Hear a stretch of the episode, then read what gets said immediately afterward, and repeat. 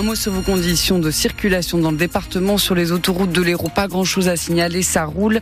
Euh, ça coince surtout pour aborder l'agglomération Montpellier-Rennes sur la N113 au niveau de Bayargues, Vendargues, vous êtes nombreux.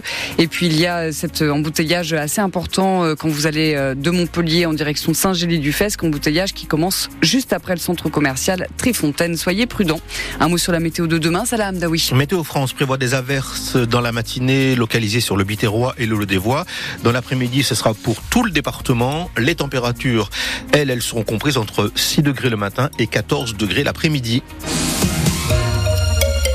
Êtes-vous pour ou contre une visite médicale obligatoire pour conserver son permis de conduire C'est la question qu'on vous pose. N'hésitez pas à donner votre avis sur notre page Facebook et notre appli ici.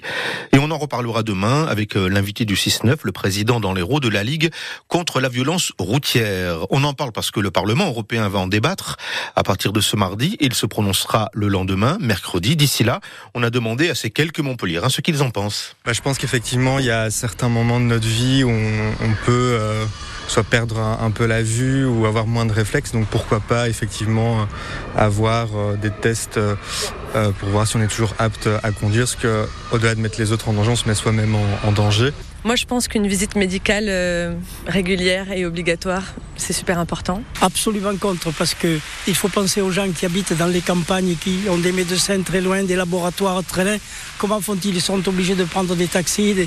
Ça serait épouvantable pour eux, je veux dire. C'est vrai qu'il y a des personnes qui conduisent à 80 ans et qui sont en pleine forme. En général, bah, on, voit moins bien, on entend moins bien quand on est plus âgé. Donc, euh, moi, je pense qu'il euh, faut effectivement une euh, réforme de ce type. J'ai 83 ans et je viens d'arrêter de conduire. Donc, je suis plutôt pour une vérification. Témoignage recueilli au micro France Bleu Héros de Badis, de Badis, Badis pardon, Justine Yanni. Attention, demain à partir de 8h, l'autoroute A9 en direction de l'Espagne sera fermée à la circulation au niveau de l'E4 en raison d'une action des agriculteurs espagnols. À Bruxelles aujourd'hui, ce sont leurs collègues belges qui ont paralysé la capitale alors que les ministres de l'agriculture des 27 sont réunis. 900 euh, tracteurs selon la police qui a dû sortir des canons à eau pour éteindre les brasiers allumés par les manifestants. Une fuite de chlore ce matin dans un hangar des établissements Claude à Colombier, c'est à l'ouest de Béziers. Notre entreprise spécialisée dans l'entretien et la réparation des sirènes et des réservoirs. C'est arrivé lors du dégazage d'un wagon. Quatre employés intoxiqués ont été emmenés à l'hôpital et selon les pompiers qui étaient sur place, il n'y a pas de risque de pollution. Le travail a pu reprendre normalement. Nouvelle descente de police de la police municipale de Montpellier hier sur le marché sauvage de la Paillade. Elle a dressé 93 PV et saisi un peu plus de 5 tonnes de nourriture qui ont été remises à la banque alimentaire. Sans surprise, le tribunal de commerce de Paris valide le plan de sauvegarde accéléré du groupe Casino. Le distributeur stéphanois qui croule sous 7 milliards d'euros de dettes va donc passer aux mains du fonds d'investissement britannique Attestor. Alors que prévoit ce plan de sauvetage, Julien Morcelli? Ce feu vert du tribunal de commerce de Paris évite la liquidation judiciaire pour Casino et ses 50 000 salariés. Le groupe va être repris d'ici les prochains mois par l'homme d'affaires tchèque Daniel Kretinsky et le français Marc Ladré de la Charrière. En tout, 288 magasins vont être vendus à Auchan et Intermarché, une vingtaine à Carrefour.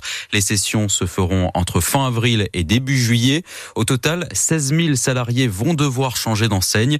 D'autres resteront dans le groupe Casino qui va se concentrer sur ses magasins de comme Monoprix, Petit Casino, Vival ou encore Spar. Mais les syndicats craignent toujours des suppressions de postes. 6000, selon eux, sont menacés. on sait déjà que le casino du quartier Selleneuve à Montpellier est racheté par Auchan, celui de Prédarène par Intermarché. Aux dernières nouvelles, en revanche, celui de d'Odysseum n'a toujours pas trouvé preneur. François Vasquez perd ses délégations à la métropole de Montpellier pour déloyauté. Le vice-président en charge des déchets et du tri est remonté depuis plusieurs semaines contre un projet d'incinérateur destiné à produire du chauffage collectif. Une très mauvaise idée pour le bilan carbone, selon lui, et il l'a fait largement savoir dans plusieurs médias, dont France Bleu Héros.